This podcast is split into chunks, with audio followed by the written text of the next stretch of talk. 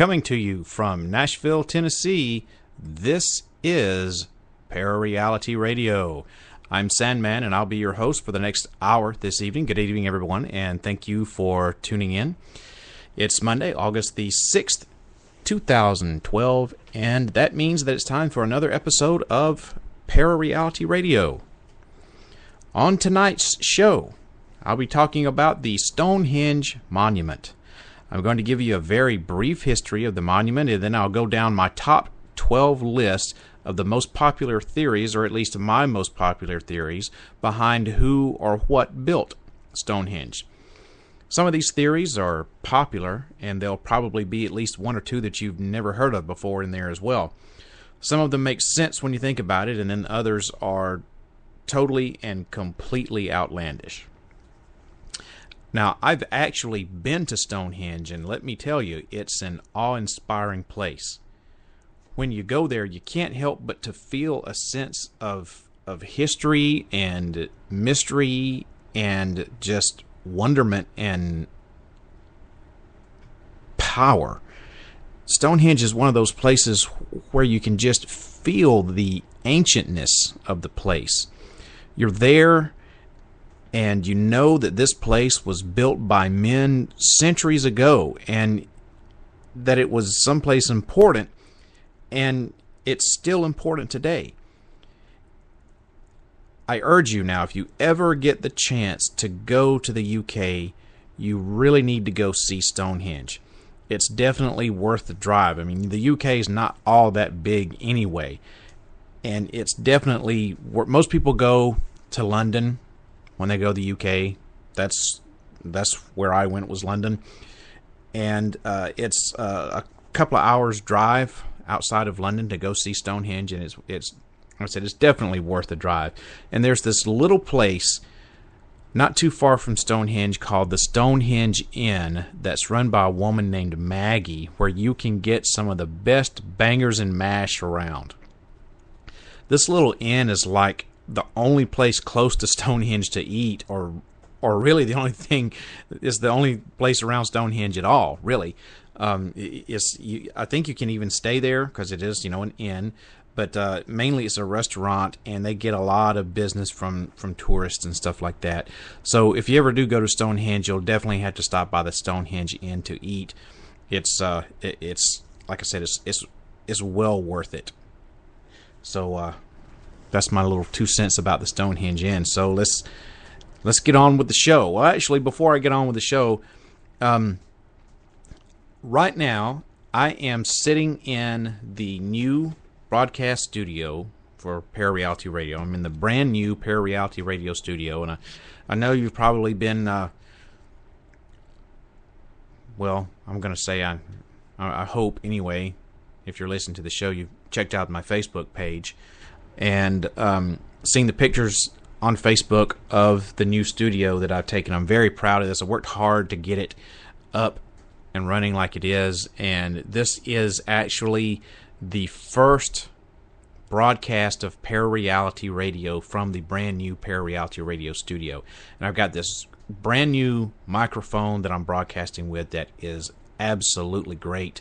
It, uh, man, I wish I would have had this years ago whenever I was doing my show. But of course, this microphone didn't exist back then. So this is brand new technology that I got right here, man. It's a great microphone. I hope you can hear the difference in the quality between the, the previous couple of shows that I've done here on Spreaker and really any other radio show that I've done and now. When, now with, with the exception of my WRFN shows, um, I think this is, I know this is the best microphone that I've had.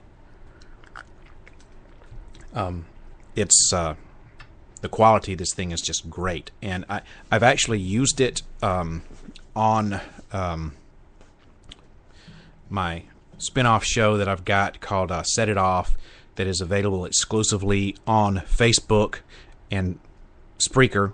That's the only places that you can hear it. Um, so if you're not a fan of mine on Facebook, if you're not a friend of mine on Facebook or whatever, uh, you'll definitely want to friend me so you can keep up with the spin-off show. I call it a spin-off show. It's just really not the correct term. It's not a spin-off show. It's a it's just a different show. It's called Set It Off, and I have no schedule for the show. I just do it whenever I feel like doing it, and it's just basically about what sets me off, what really ticks me off, and makes me feel like I need to get on the radio and express my viewpoints and my opinions, and maybe just hopefully uh, spread a little uh, intelligence out there in the world. So uh, yeah. Anyway, I'm I'm real excited to to be broadcasting the first edition of Parareality Radio from the new Parareality Radio studio using the new equipment.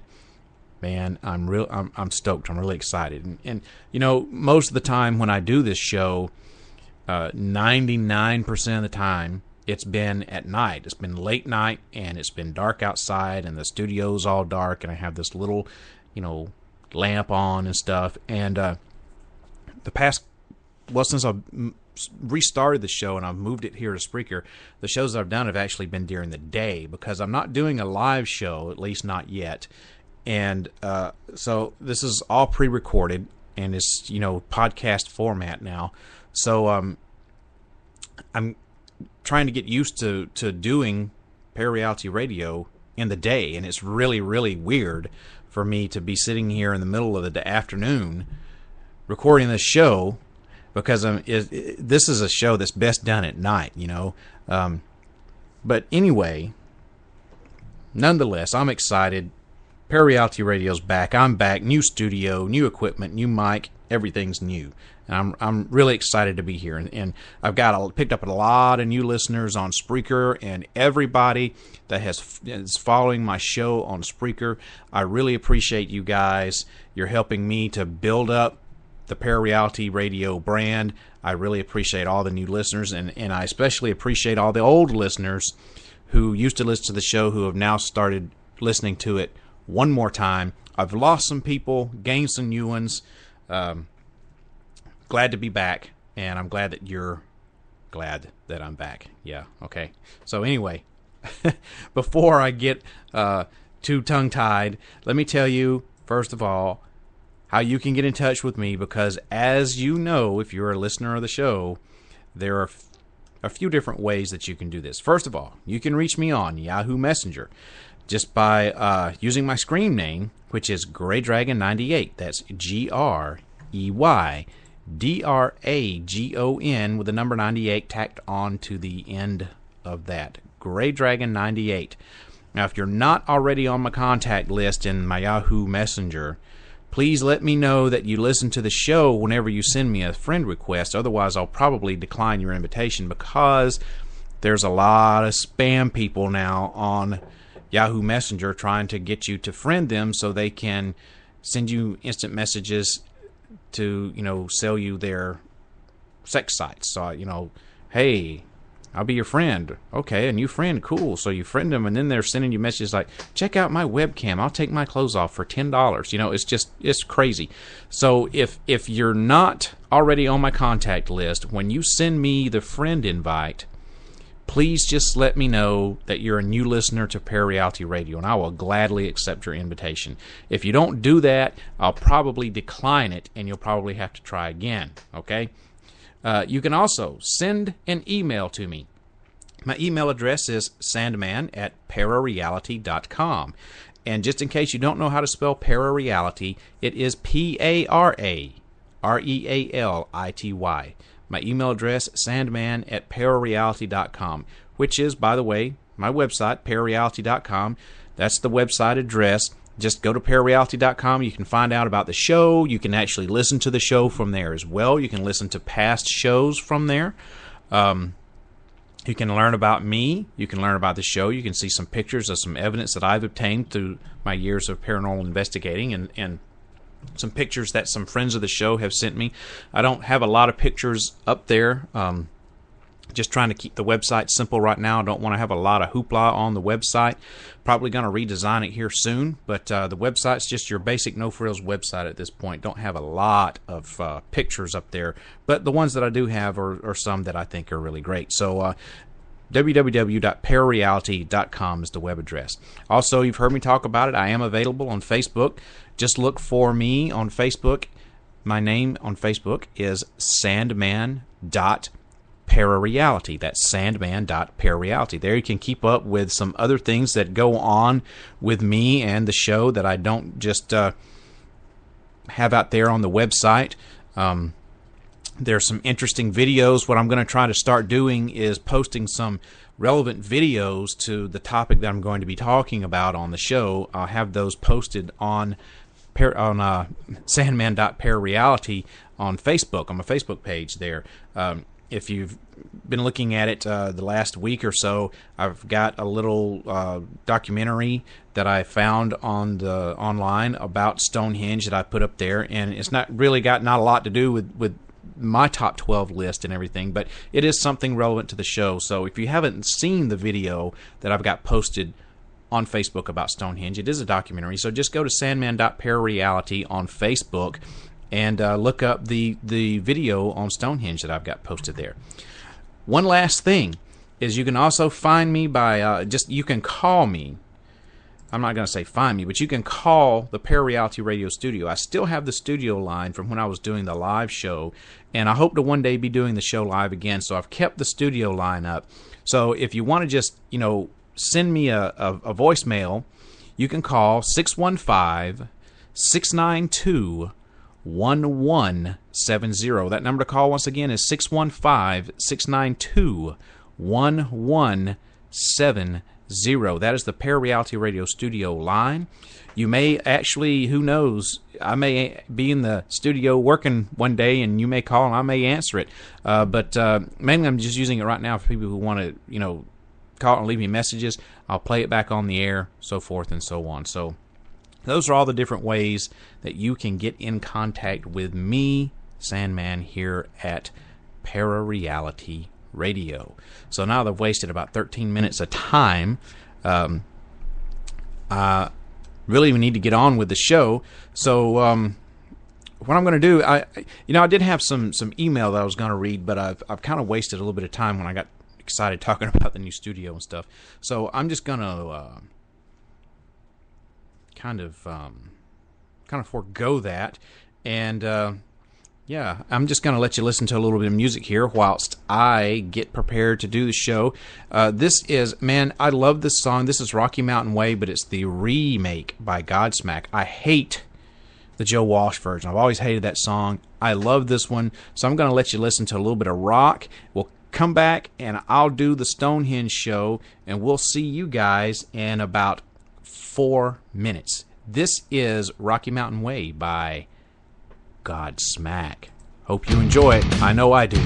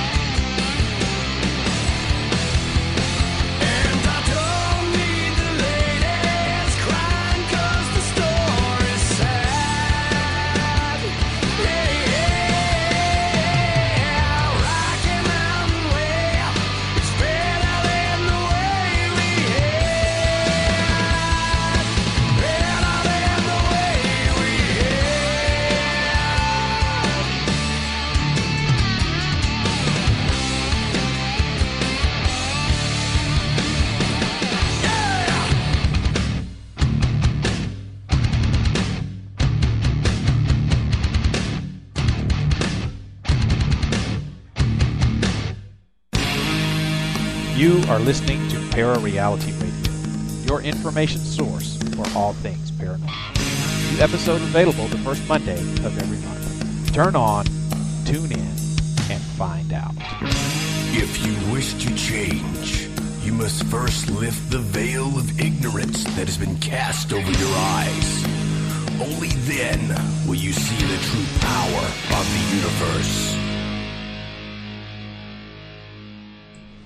All right, that was Godsmack with Rocky Mountain Way, the redo of the shitty Joe Walsh version. Oop, I said that out loud, didn't I?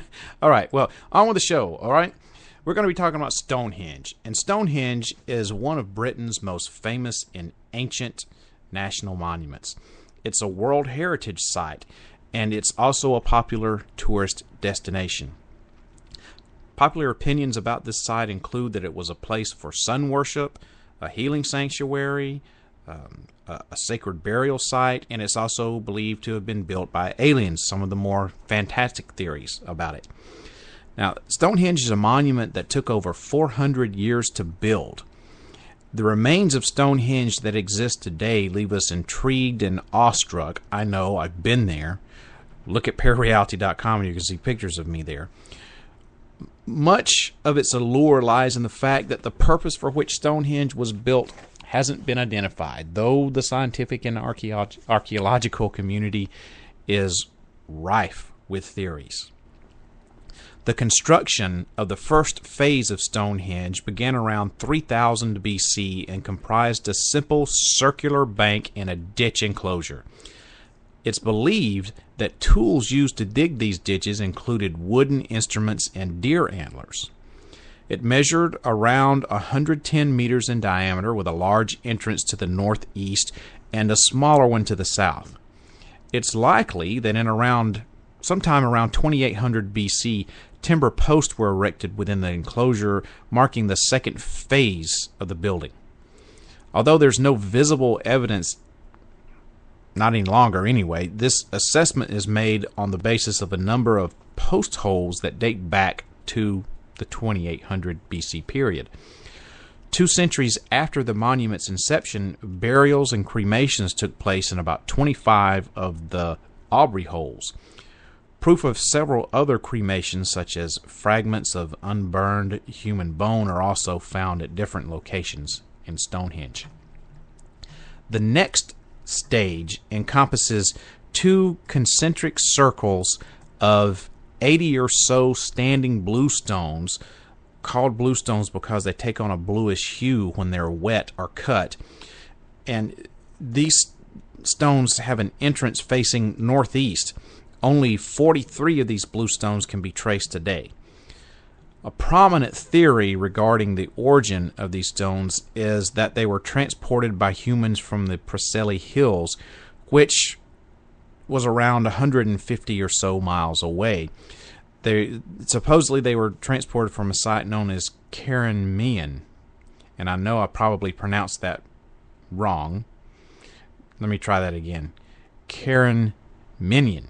However, new results from studies on this subject are constantly emerging, and some actually refute this theory. If it were true, a large amount of effort and investment would have gone into shifting these really big, gigantic stones, some of which were as long as 10 feet and weighed up to 4 tons. The Herculean task of moving the stones was carried out by humans, but the question as to how still remains. While scientists are still searching for answers, the fact remains that several ancient societies had ways and means to move large rocks. Other standing stones included about 20 different rock types. Some of the stones measured around 2 meters or 6.6 feet in height. They ranged between 6.6 feet and 3.3 to 4.9 feet wide and around 2.6 feet thick. So these were not small stones, these were big, giant rocks. And it wasn't easy to move at all. A belief held by most archaeologists is that the final stage of its construction began about two centuries later when 30 enormous uh, Sarsen stones were used to create the outer circle. This was the time that Stonehenge acquired its remarkable appearance that we know it today. It's believed that the juggernaut blocks of sandstone were quarried and collected from the Marlborough Downs, which was about 20 miles to the north of Stonehenge. The standing stones were erected in a circle with a ring of 30 lintel stones resting on top. These mammoth stones were about 13 feet high and 6 feet 11 inches wide and weighed around 25 tons. Huge stones. During the last century, Stonehenge became a sort of symbol for Great Britain, the place where every decent tourist considers it as a duty to be, you know, have a picture snapped and Stonehenge is on the background as a proof of having, you know, a vacation at that particular place. I know I did it, and I'm glad that I went there. Only in the British Islands, the archaeologists run about, or they run across 900 diminutive Stonehenges, not to mention to the, to the countries the, the countless amount of similar prehistoric structures found in the territory of Europe and Asia. Stonehenge is simply the most grandiose and well preserved of its time. Moreover, it's been covered by the this big mystery as to how it was built. But as far as the enigma equals with the attractiveness by most of the people, the infinite streams of tourists flow to Salisbury Plain, probably hoping that the right one on you know on the on the spot it dawns on them why about 4600 years ago someone made such a titanic effort for erecting Stonehenge. You know, you're going to go there and find, oh, I'm going to be the one that's going to dawn on me. I'll figure it out when I get there. It needs to be said that during the last centuries, there have been considered a great deal of different assumptions regarding who and why Stonehenge was built. Now, here are my top 10 myths and theory, or my top 12 actually, myths and theories about Stonehenge. And let me tell you, I when I went there, I wasn't trying to figure out, you know, who built it and why and all this other sorts of stuff. I just wanted to see the famous monument. I was just awestruck by it, just totally awestruck. And unfortunately, because of vandalism, you can't even get really close to it. This roped off and you can only i mean you can't even get spitting distance to it you know i mean you're, you're a stone's throw from it which is a little bit further than spitting distance. But no no you can't reach out and touch it. I had this stupid idea that i was going to, to walk up and touch these big stones. Nope nope thanks to vandalism and stuff that's not going to happen. And it's roped off and if you cross the rope they will shoot you. I mean it they will they're serious about protecting this thing. So anyway Number one on my top 12 lists about the myths and theories behind Stonehenge. Number one, Stonehenge appeared due to the Druids that used it as a sacrificial temple. Well, here's the deal. The theory that Stonehenge was built by Druids was put forth by a Dr. William Stukeley, who was an 18th century physician and antiquarian. Now, according to him, visitors from the Middle East came to England in the mid 5th century they founded the Celtic religion of Druid priests and also built Stonehenge. It was one of the first vision, ver, uh, visions disproved with the development of the science and technologies. It was shown to be true that the Celts bared no relation to the construction of Stonehenge because they came to the British Islands later than that structure had been put together. So that theory blown out of the water. Still popular theory, but not true. Number two, Stonehenge was built as the solar and the lunar calendar, and it was a sort of astronomical observatory of the Bronze Age. Astronomical basis to Stonehenge was first put forth by Sir Joseph Norman Lockyer, a renowned English scientist and astronomer. However, persuasive evidence of astronomical association for Stonehenge was given about half a century later by an American astronomer named Gerald Hawkins. He found 165 points on the monument that were linked with the solstices, equinoxes, and the solar and lunar eclipse. Supporting his theory is the fact that at the dawn of the summer solstice, the sun at the center of the Stonehenge ring and the two stones, the slaughter and the heel stones, are all in a line. This brings us up uh, a couple of questions here. Why build such a labor intensive calendar only for the observing of the sun and the moon? And number two, why not observe it by means of leaving the marks on just any surface and why, you know, these particular surfaces? Questions we may never know the answer to. Number three, Stonehenge illustrates the model of a solar system according to which the system consists of nine planets instead of twelve. There are those who believe that somehow ancient Britons knew that there were nine planets in our solar system, despite the fact that they didn't have telescopes or other modern stargazing equipment. This all ties into the alien theory that I'm going to be discussing later on. It is possible that ancient Britons had advanced knowledge of astronomy because we know that the ancient Maya had this advanced knowledge as well. The question to be asked here is where did they obtain this knowledge? Many believe that they had to obtain this information from advanced beings, those meaning those beings are, are aliens. I personally believe that this could be true or that these civilizations possessed advanced knowledge that's been lost to time. Either way, we may never know. And like I said, I'll be discussing the alien theory a little bit later on. That brings us to number four Stonehenge is a burial ground.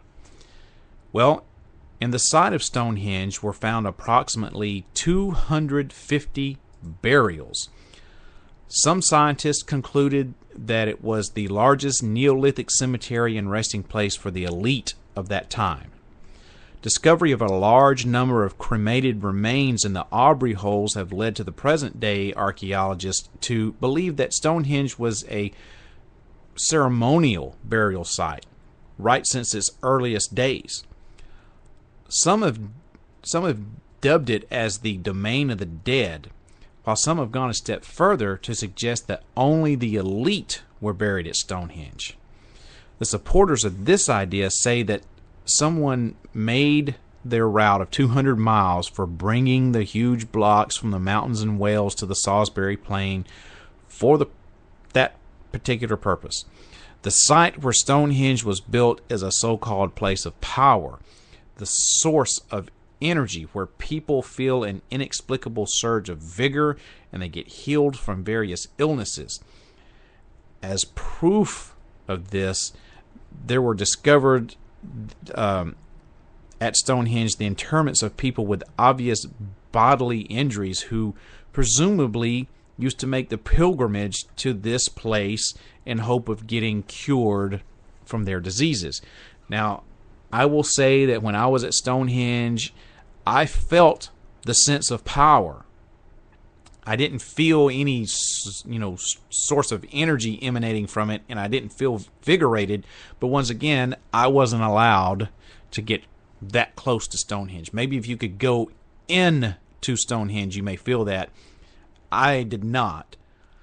However, I did feel that source of power emanating from Stonehenge. Number five is the Roman temple theory. This is based on the findings of Inigo Jones.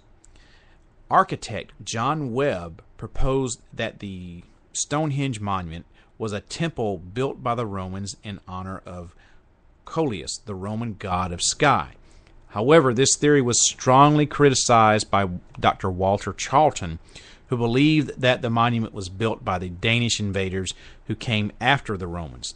Both theories have been discarded as recent studies show that Stonehenge predates both of those groups. And here's another way out there theory that is nonetheless a popular theory. My number six Stonehenge is a portal into parallel worlds. Some people believe that the Druids weren't exterminated by the aforementioned Roman legionnaires, that they simply escaped to another dimension with the help of Stonehenge. Now, I'm not quite sure how this portal into parallel worlds theory works. Um, there was a Jeff Speakman movie, and I can't remember the name of it, that had to do with Stonehenge, where he and his family were transported to some alternate dimension or some alternate world or whatever, and how they got back, I can't remember, but when they were transported back, they appeared in the middle of Stonehenge. I, I based, I'm sure this por- portal theory had something to do with that movie, but I once again, it was must have been a forgetful movie because I can't remember anything taking a sip of uh, Mountain Dew, the official soft drink of Parareality Radio.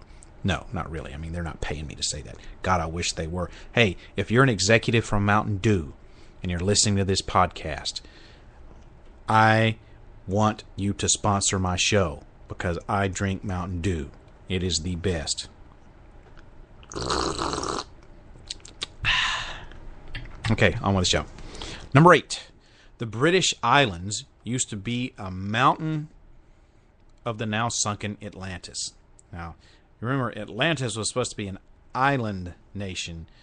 Now, the UK is attached to other bodies of, of land, so Atlantis must have been huge if this is just a tip of the the mountain, you know.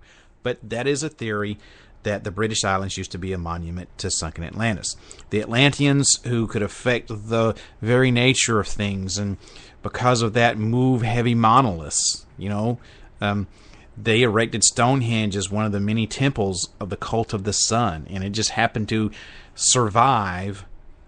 Even though Atlantis sunk beneath the ocean, Stonehenge stood up and it didn't fall down yeah, that's not one of the more popular theories. Probably you guys don't know a lot about that, but that is one of those theories. Top of a mountain. I don't know. I don't see it. I mean, like I said, the UK is attached to other bodies of land, and if the UK is the top of a mountain, that means all the other bodies of land that it's attached to technically should be top of a mountain, right? So that would make Atlantis freaking huge, as far as I'm concerned. So I, am going to that theory. I'm going to poo-poo that one right now. Don't believe in that theory at all. Right. Now, here's another very popular theory. Everyone's probably really familiar with this one. This one is the Merlin theory. This is my number nine. The Merlin theory. This is perhaps the most colorful theory proposed by a man named Geoffrey of Monmouth, who was a mid 12th century historian. Now, according to him, the blue stones that originated in Africa were brought to Ireland from the Giant's Circle due to their, or to form the Giant's Circle, is what he called it, excuse me, due to their healing properties. However, Aurelius Ambrosius king of the Britons, wanted the stones to be moved to England to build a monument for the war dead. When his troops failed to transport the huge stones, Merlin the wizard of King Arthur, Knights of the Round Table, all that sorts of stuff, he used his sorcery to transport the huge stones, some of which weighs, you know, around 50 tons, and poof, there they are to form Stonehenge. Now, there's a lot more to that story than just that. I am highly abbreviating that for purposes of this radio program.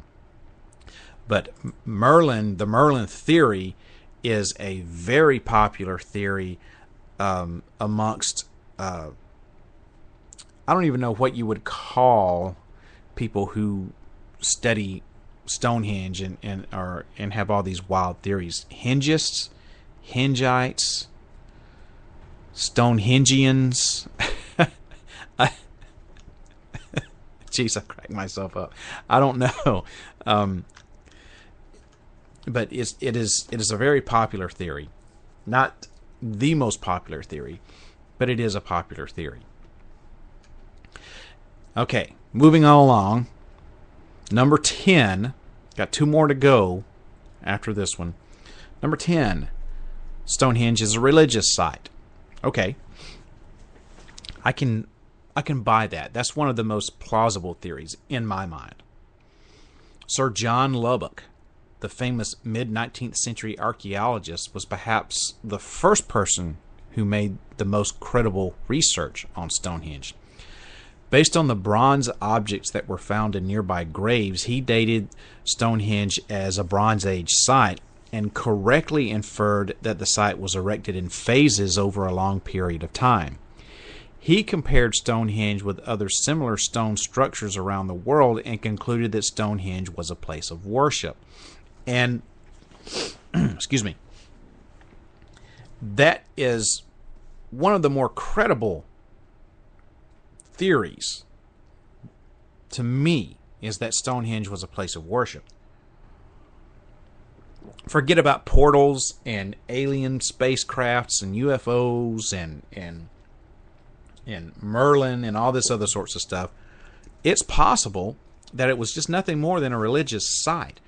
And we know that man can build these monuments by hand. I mean, there there's a guy I, I can't remember his name off the top of my head. I think he's in Texas somewhere, who has he's either in the middle of building one or has already built a mini replica Stonehenge using just counterbalance weights and stuff is is amazing. I, I I've heard about this guy, but I never really seen his work until I was watching an episode of Fact or Faked on the Sci-Fi Channel, and they were they were doing the Stonehenge. As a matter of fact, that's what gave me the idea to do this show.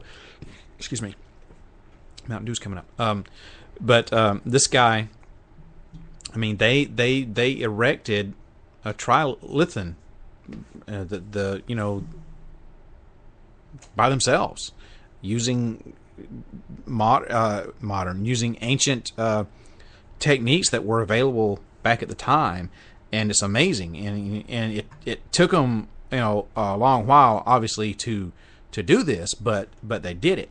So it makes sense to me that Stonehenge was built over a long period of time because it would have taken a long period of time to quarry the stone, transport the stone, and raise the stone.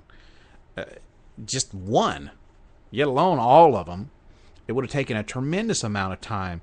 And the fact that it was built as a religious site, a church of sorts, an outdoor church, makes perfectly good sense to me. And I, that's right up there with one of my probably top three theories as to what Stonehenge really is or really was.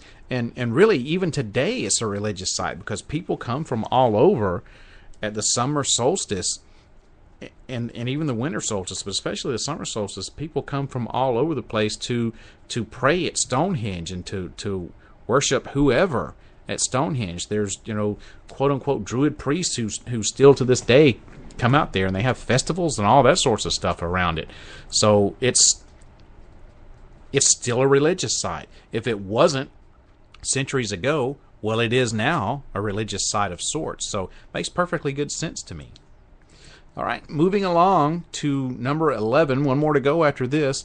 Here is the alien theory, or the alien hand, as I like to call it. Some believe that Stonehenge is the landing ground for alien spaceships an original radar indicating the direction owing to very strong magnetic and energetic energetic uh, channels of the earth having been concentrated there ley lines those in favor of this theory point out the fact that the slabs of Stonehenge consist of quartz. Now, if you know anything about quartz, this mineral is well known for its characteristic of emanation of radio waves which makes the megaliths a real radio transmitter of sorts. The magnetic anomalies, as well as the appearances of UFOs and occurrences of crop circles around the site, only add to this theory. Geologists believe that the blue stones of Stonehenge originated in the Preseli Hills of Wales, about 137 miles or so away from the site of Stonehenge. Given the huge size of the stones, moving them over a hundred miles would be a Herculean task, to say the least. Many doubt if people living 5,000 years ago either had the technology or if they were able to garner the brute muscle power required to transport the stones from the Welsh mountain range to the Salisbury Valley in England. This led to the origin of the alien theory in raising Stonehenge. There are also many people who believe that Stonehenge was created by ancient alien civilization as a message for humans that can only be deciphered when mankind is ready for it, i.e., December the 21st of 2012, which is just a few months away this year. Supposedly, the secret will be revealed then. Now, if you are familiar with the works of one late great Zechariah Sitchin, he did a series of books called the Earth Chronicles. And I believe it was in book two, The Stairway to Heaven. Uh, I think that was what it was called. Um, or maybe it was of God and Gods and Men. Um, anyway, he had a theory about Stonehenge. Let me type in Earth Chronicles on a search engine. Let's see. Uh, what the heck is going on here? Okay, here we go. Earth Chronicles. Okay. It was, yes, book number two, The Stairway to Heaven, which was written in 1980. Uh, he has lots of theories in there about Stonehenge. Uh, it's really complicated. I'm not going to get in to all of this, um, but it's there. If I if if in case you didn't know, and I think most of the people who have uh, listened to this show in the past know that I'm a Sitchinite. I subscribe a lot to the theories of Zechariah Sitchin, and uh, this also makes my top three list of how it actually could have been built was that it was by ancient astronauts, specifically the Anunnaki, who uh, um, literally translated means those who from heaven to earth came. But anyway, I'm not going to get into all of that because I don't have that kind of time on this show. But uh, if if you've never read the Earth Chronicles, you need to pick it up. It's a whole series of books by the late great Zechariah Sitchin, and uh, he has a whole lot of information in there about Stonehenge. Which leads me right into number 12, which also happens to make my top three as to what could actually be behind Stonehenge. A symbol of peace and unity. According to a new theory by British researchers, Stonehenge may have been built as a symbol of peace and unity. During the monument's construction around 3000 BC to 2500 BC, Britain's Neolithic people were becoming increasingly unified. There was a growing island wide culture. The same styles of houses, pottery, and other material forms were used from Orkney to the south coast. This was very different to the regionalism of previous centuries. Stonehenge itself was a massive undertaking requiring the labor of thousands to move stones from as far away as West Wales shaping them and erecting them. Just the work itself, requiring everything literally to pull together, would have to have been an act of unification. This new theory is detailed in a new book by a man named Parker Pearson. It's called Stonehenge: Exploring the Greatest Stone Age Mystery. It's available from Simon and Schuster. It was out this year, 2012. Stonehenge appears to have been the last gasp of this Stone Age culture. What has been found is evidence of a civilization transitioning from regionalism to a more integrated culture. Nevertheless, Britain's Stone Age people were isolated from the rest of Europe and didn't interact with anyone across the English Channel. Stonehenge, according to Pearson, appears to have been the very last gasp of this Stone Age culture. Um, and it may have been chosen because it was already significant to Stone Age Britons. The natural land undulations at the site seem to form a line between the place where the sun rises off the summer solstice and where it sets in midwinter. That's what they found. Neolithic people may have seen this as more than a coincidence. This might explain why there are eight monuments in the Stonehenge area with celestial alignments, a number that's really unmatched anywhere else on the earth. Perhaps they saw this place as the center of the world. Studies, well, yeah, I mean, why wouldn't they see this place as the, as the center of the world? Um, we thought for the longest time that the universe revolved around us, right? And we didn't. It didn't come into play until we got more scientifically advanced that we realized that we don't revolve everything doesn't revolve around us. We kind of revolve around the sun. So back in 3000 or 2500 BC why wouldn't it be logical that these people would think that Stonehenge was the center of the world? Makes perfectly good sense to me. So those are my top 12 reasons behind who what and why built Stonehenge some of those you may have heard of before. I think probably a couple of them you probably might not have heard of. Hope you learned a little bit in this show. And I know I learned a lot extra about Stonehenge as I was reading up on it and getting this show prepared. Studies and research regarding the reasons behind why the construction of Stonehenge continue to this day and will probably continue for a long time to come. With every new study, previously unknown facts regarding the history of Stonehenge emerge. A team that led an excavation within the inner circle of Stonehenge that commenced in March of 2008 concluded that the ancients believed that Stonehenge's stones possessed medicinal powers by which they harnessed by pouring water over them for the sick to bathe in. In modern times, the preservation of Stonehenge has become a cause for concern. Presently, a major highway runs no more than a hundred yards away from Stonehenge, and the area has actually seen a lot of commercialization, like parking lots, gift shops, and ice cream stands going up, all to make money off of Stonehenge. Even though concrete information regarding Stonehenge is scarce, it remains a storehouse of secrets of the past. This portal into the ancient world must be preserved if we desire to hold a better understanding of the late Stone and Bronze Ages. Not to mention the fact that Stonehenge is a international monument.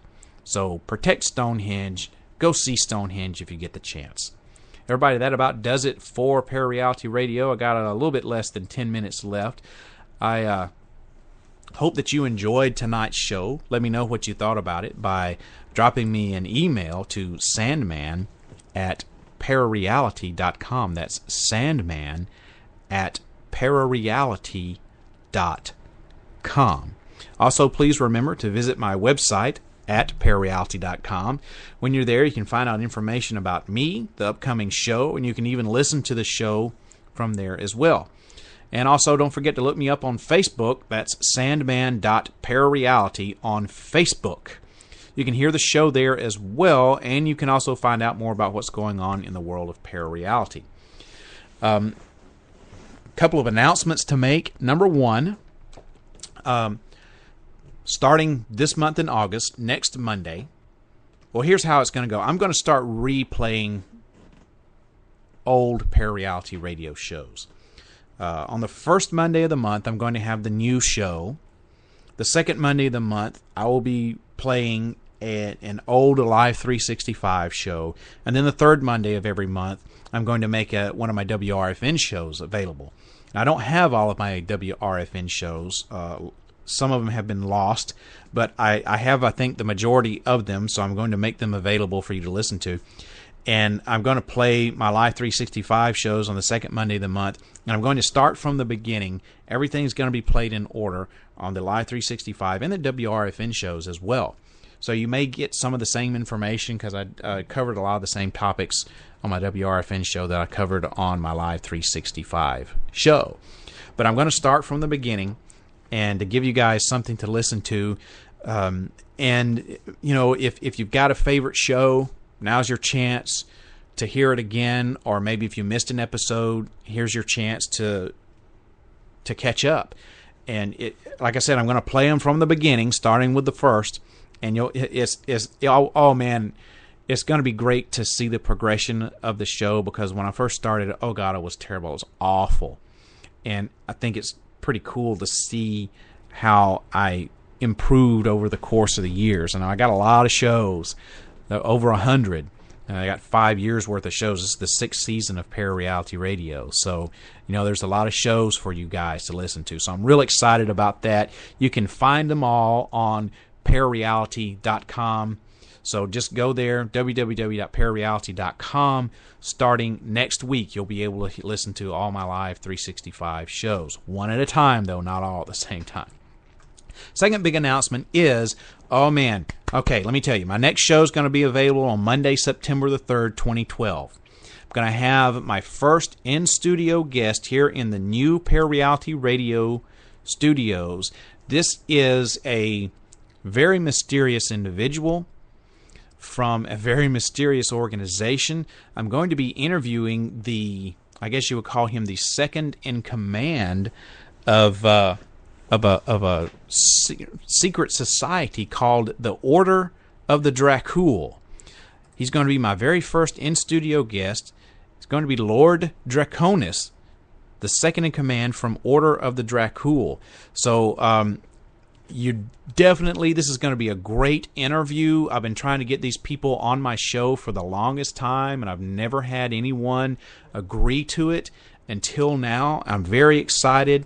So make sure you turn on, tune in, and find out on Monday, September the 3rd, 2012. I'm going to be interviewing Lord Draconis from the Order of the Dracul right here live in studio, the first in studio guest for the new Parareality Radio studios. Everyone, I hope that this radio program opens up your mind to new ways of thinking, expands your consciousness, and produces a change in the way that you see the world. If you wish to change, you must lift the veil of ignorance that has been cast over your eyes. Only then will you see the true power of the universe. I hope that you have a wonderful evening, and I'll see you again next month. Right now, I'm going out and I am going dancing, baby. We'll see you next month, Monday, September the 6th.